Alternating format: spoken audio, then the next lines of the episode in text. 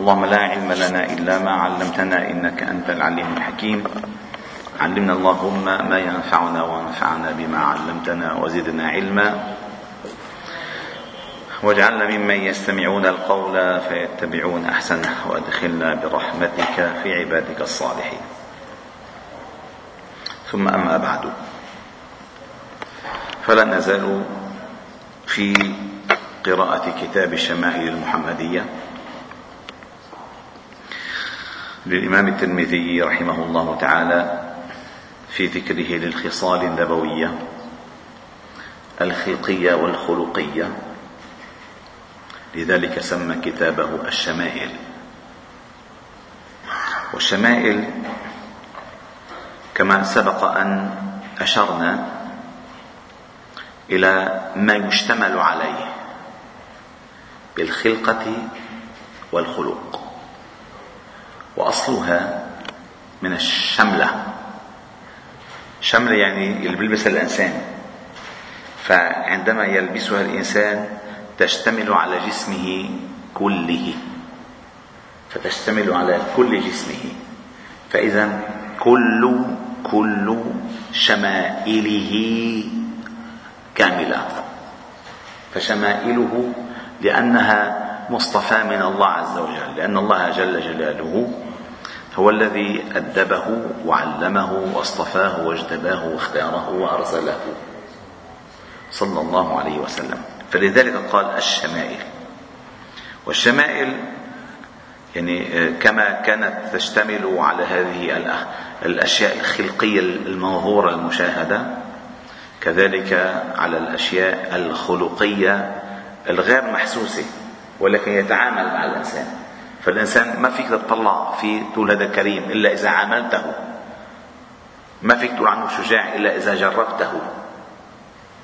ما فيك تقول له عن صادق إلا إذا حاككته. هذه تحتاج إلى معاشرة محاككة. فهذه شمائل خلقية وخلقية. الآن بعدما ذكر آه، آه، وصف جسمه صلى الله عليه وسلم وأجزاء جسمه وخاتم نبوته والأمور التي تختص بشعره. الآن بدأ بالتغيرات التي تتغير. فذكر باب ما جاء في شيب رسول الله صلى الله عليه وسلم. والشيب هو آه، آه، علامة الوقار في الأصل. حتى أن بعض المفسرين قالوا أن الله جل جلاله عندما قال أولم نعمركم ما يتذكر فيه من تذكر وجاءكم النذير؟ قالوا النذير يعني الشيب يعني عندما يأتي الشيء يأتي النذير. أنه انتبه اربط الرحلة تقلع من الدنيا من الدنيا في مطار المقابر إلى الآخرة إلى مدرجات المنازل. فانتبه. فلذلك المسألة خطيرة. أن الشيب هو النذير. والشيب كما ذكر الله تعالى عن زكريا عليه السلام ذكر رحمة ربك عبده زكريا إذ نادى ربه نداء خفيا قال رب إني وهن العظم مني واشتعل الرأس شيبا. شوف الوصف ما أجمله. واشتعل الرأس شيبا. الشيب كما قلنا ليس بقدر الإنسان. ليس بقدر الإنسان. ولكن هناك عوامل تساعد على الشيب هناك عوامل تساعد على الشيب طيب فنتعرف على شيبة رسول الله صلى الله عليه وسلم. وعلى فكرة كان من جد جد النبي صلى الله عليه وسلم كان من اسمه شيبة الحمد. كان يسمى شيبة الحمد. الآن قال حدثنا محمد بن بشار أخبرنا أبو داود أخبرنا همام عن قتادة قال قلت لأنس بن مالك رضي الله تعالى عنه هل خضب رسول الله صلى الله عليه وسلم؟ قال لم يبلغ ذلك. يعني ما وصل لمرحلة يحتاج إلى أن يخطب. إنما كان شيبا في صدغيه شبانه شبانه الصدغ ما بين الأذنين والعين والعينين إذا كنا الصدغ بين الأذن والعين أو صدغين بين الأذنين والعينين. ولكن أبا بكر رضي الله تعالى عنه خضب بالحناء والكتم. مع أنه أبو بكر رضي الله عنه يعني آه، كان يعني قريبا منه في سنه. قريبا منه في سنه. فسيدنا أبو بكر رضي عنه لما توفي كان عمره 63 سنة. وكان عندما توفي النبي صلى الله عليه وسلم كان عمره 61 سنة. يعني كان قريبا منه. وكان صديقه. يعني كان صديقه. أبو بكر الصديق رضي الله عنه. قال وحدثنا إسحاق بن منصور ويحيى بن موسى قالا حدثنا عبد الرزاق عن معمر عن ثابت عن أنس بن مالك رضي الله عنه. قال ما عددت في رأس رسول الله صلى الله عليه وسلم ولحيته إلا أربع عشرة شعرة بيضاء. وحدثنا محمد بن مثنى أخبرنا أبو داود حدثنا شعبة عن سماك بن حرب قال سمعت جابر بن سمورة رضي الله عنه وقد سئل عن شيب رسول الله صلى الله عليه وسلم فقال كان إذا دهن رأسه لم ير منه شيب. وإذا لم يدهن رؤي منه شيء. والدهن الدهن هلا بتعرفوا إنه أحيانا كان يستخدم الخضب كذلك بالدهن. الدهن يعني العطر العطر. وكان من زمان العطر يعني سميك وله لون. فإذا دهن نفسه دهن, دهن شعره وله لون فهذا الشاب هذا الشاب بيروح. ممكن يصير أصفر ممكن يصير أحمر. مضبوط ولا لا؟ هذا العطور لأن العطر العطر هو المسك عم نحكي المسك. هو درن درن الغزال. العطر هو درن الغزال. الغزالة بيطلع لها درن هون. فإما بتحك نفسها هي بالصخرة بتشيل الدرن فبيروحوا بلموا الدرن هن بيطلعوا منه منه هالمسك.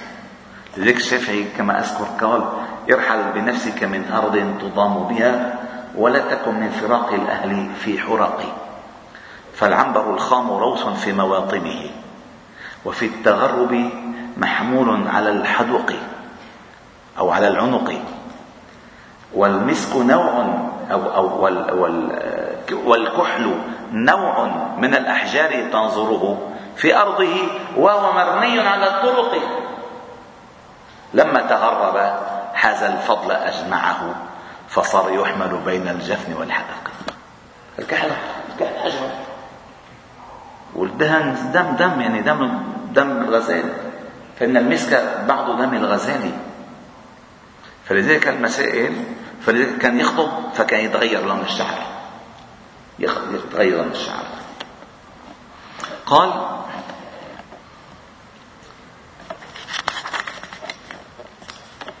وحدثنا محمد بن عمر ابن الوليد الكندي الكوفي. حدثنا يحيى بن آدم عن شريك أو عن شريك عن عبيد الله بن عمرو بن عمر عن نافع عن عبد الله بن عمر رضي الله عنهما قال إنما كان شيب رسول الله صلى الله عليه وسلم نحوا من عشرين شعرة بيضاء. هذا عدد تقريبا. وحدثنا أبو كريب محمد بن العلاء.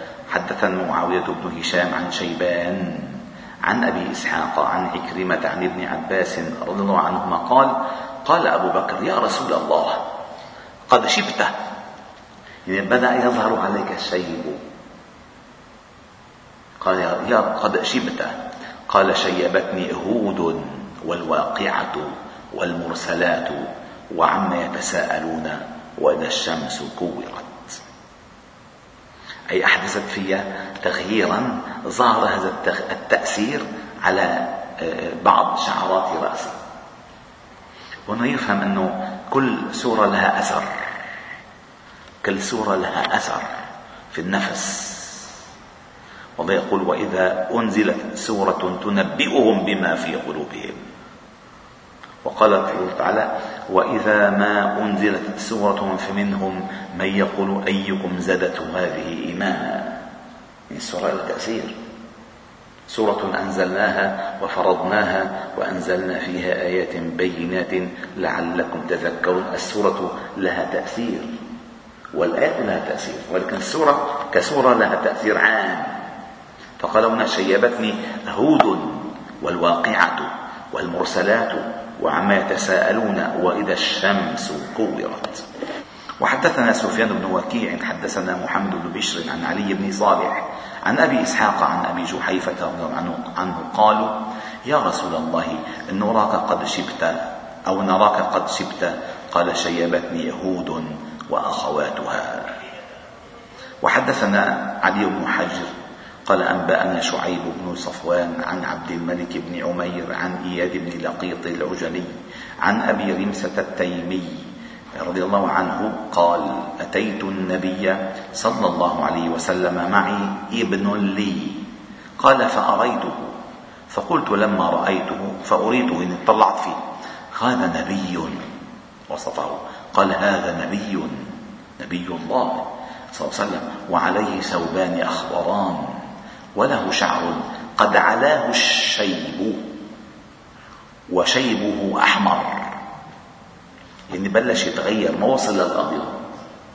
قد علاه الشيب وشيبه أحمر. وحدثنا أحمد بن منيع حدثنا سريج بن النعمان حدثنا حماد بن سلامة عن سماك بن حرب قال قيل لجابر بن سمرة عنه قال أكان في رأس النبي صلى الله عليه وسلم شيب؟ قال لم يكن في رأس رسول الله صلى الله عليه وسلم شيب إلا شعرات في مفرق رأسه.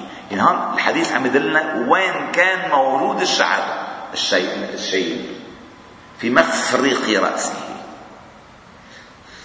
إذا ادهن أي إذا ادهن إذا حط عطر إذا ادهن واراهن الدهن. أي سترهن الدهن. ما بين؟ إذا ادهن واراهن الدهن. أي سترهن الدهن. والحمد لله رب العالمين. سبحانه وبحمده نشهد أن لا إله إلا الله